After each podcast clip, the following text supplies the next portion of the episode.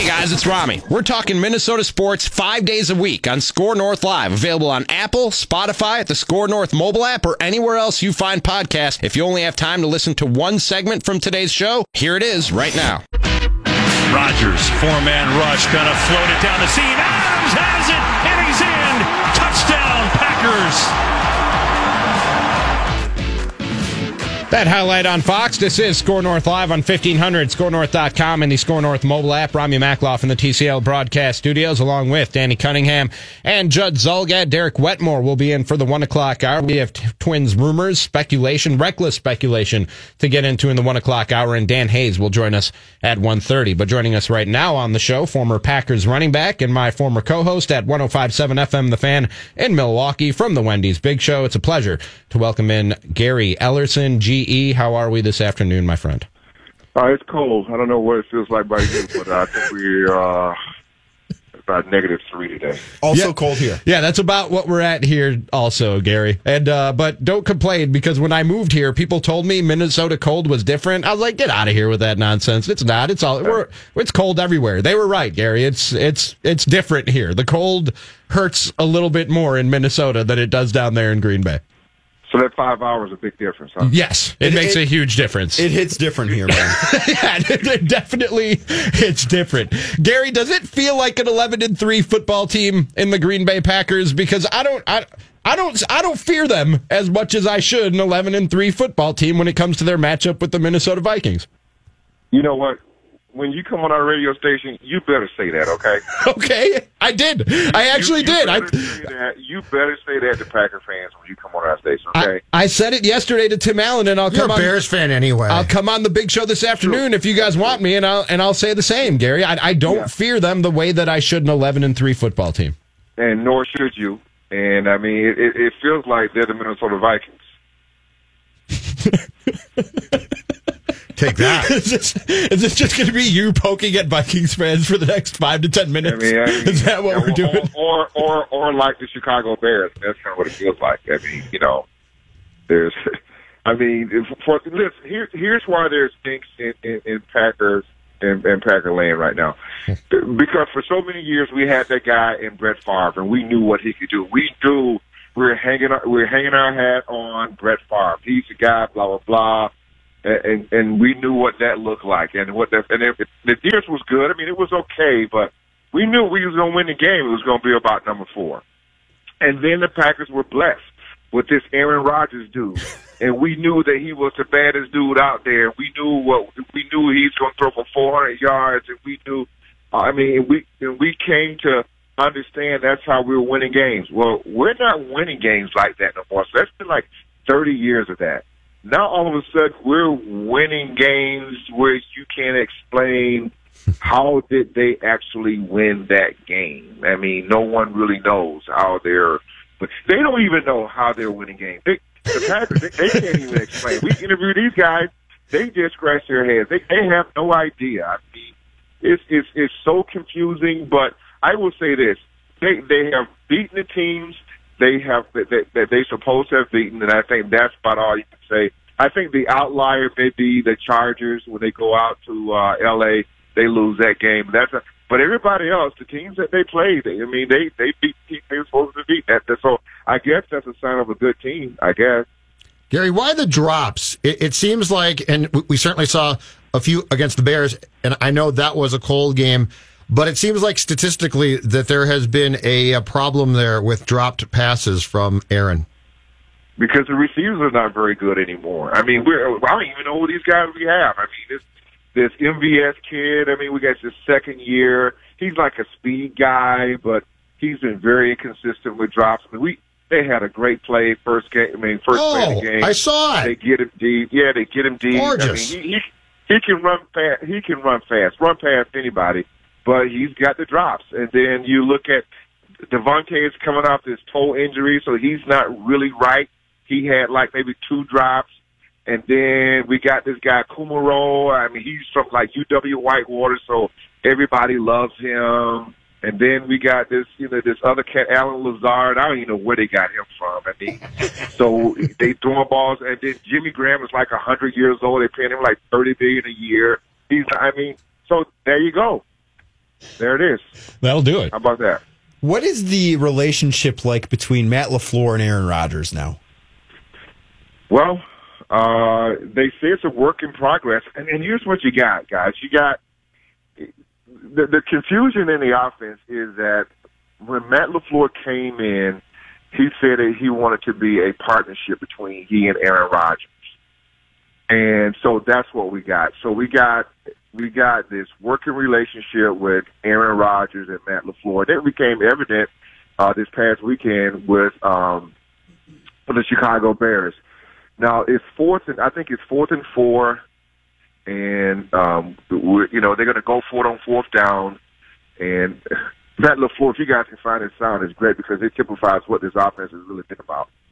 Uh, Matt LaFleur actually says, "Hey, you know, we call a timeout, we come over." And Matt LaFleur says, you know, I, I got a, I got a play I have called. It's a quick game. I just want to get first down. That's all we want to do. I want to get first down.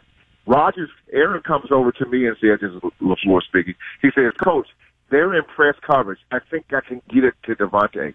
And then LaFleur says, okay, go ahead, run that play.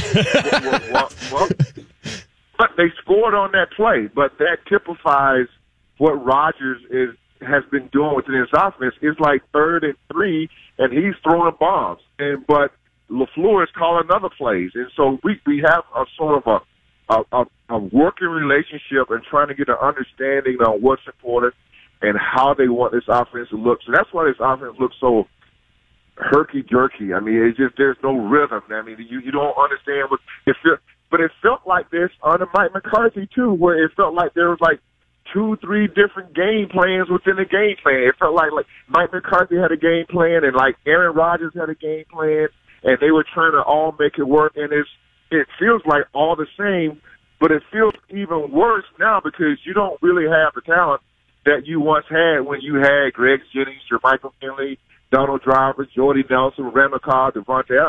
All those guys are gone, so you don't you don't have that leeway anymore at the receiver position so therefore, everything just doesn't look right from an offensive standpoint with the Green Bay Packers.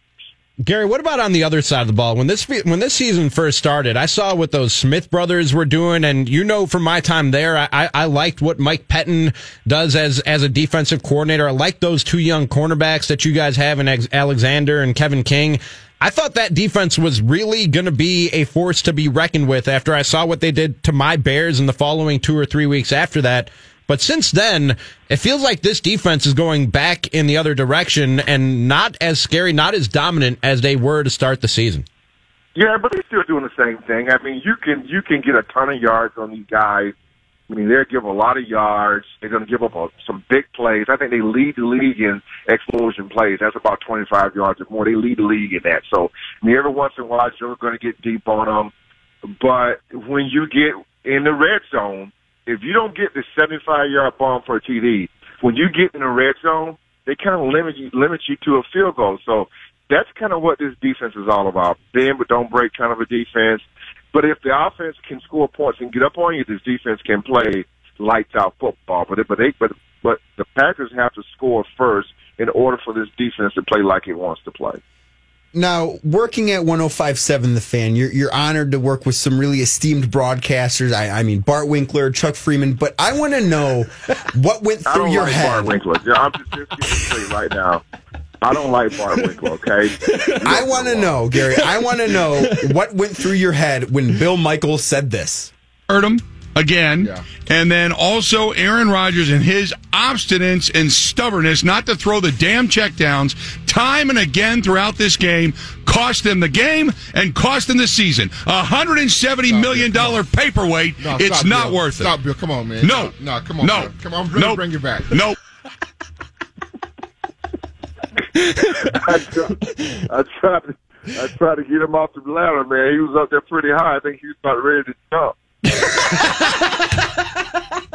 I I think he did from what it sounded like. Gary, I He was think about ready to jump. I was like, Bill, please, man, don't say that. Come on, man. Come on back. I think I, I think I told you this last time I was in town, man. That that soundbite right there is in regular rotation on our airwaves because that, that was that was you and Bill at your very best on, on the Green and Gold post game show, and, and really post game post game show at its best. That that is pure raw emotion and reaction right there, and that's what uh, Gary Ellerson brings to 105.7 FM, the fan on the Green and Gold post game show on the Wendy's Big Show, which you hear afternoons. And uh, Gary, always a pleasure, man. Great Wait, talking wait, to you. wait, wait, Oh, wait? Wait, I wait, know what? You guys maybe, but I, I, I, just real quick. Yeah. How you guys feeling up there in Minnesota about this game Judd, Monday night? Just te- real quick. Tell them what you told me in the first segment of the show, Judd. Tell them what you Packers said about this game. Packers don't scare me, and here I think the Vikings probably win by a touchdown. There might be a different story. Here, if I'm the Vikings, extremely confident. think your quarterback's Yeah, a hundred seventy million dollar paperweight. yeah, there it is. Okay. Your receivers can't catch passes, and you're right. Jimmy Graham's a thousand years old. He is made so slow. Gary, are, pe- are people He does. I mean, it's just the truth.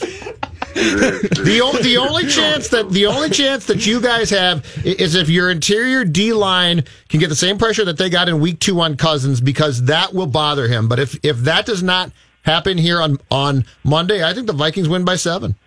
Well, yeah, and uh, you're right. The, the the thing of it is is is Kirk Cousins, because you know we all know he's going to give you at least three balls that we can get right. Mhm. Can Yeah. we get them? Because with no Dalvin, with no Dalvin Cook, I think that's going to hurt you just a little bit. Gary, who runs a faster forty these days, Jimmy Graham or Marcedes Lewis? Excuse me. Faster forty, Jimmy Graham, Marcedes Lewis. Oh, I mean, we can be on the phone for like four or five hours. They still haven't had a forty yet. Cause could you beat Jimmy Graham in a race with your uh, knee replacement, Gary Ellerson? damn right. right now. He's not kid. You're not kidding either. Right, man. man golly. I, how do we get? We had Jared Cook. How do we lose Jared Cook? I have no idea how that happened. Gary, love you, buddy. I'll talk to you soon. And you know what? You guys need to stop all that Brett Favre love up there because he's not. He, I mean, he's like a, I I don't know what he's doing. I hear him up there on the radio station like he loves the Vikings and he come on the Packers. You know, station said he loves the Packers. I can't figure this whole Brett Favre like who he loves the most. Is it the This Vikings is- or is it the Packers? I don't know. This is just like the old days where I have to go to break and I can't Gary can't get Gary to stop. Gary, I will talk to you again soon, my friend.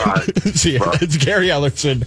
Follow him on Twitter at Gary Ellerson. And again, 1057FMTheFan.com. Hour two of Score North Live ahead. Some Twins talk and reckless speculation with Derek Wetmore on one on ScoreNorth.com, 1500, and the Score North mobile app. I almost said my old station. It, it's understandable this time, though.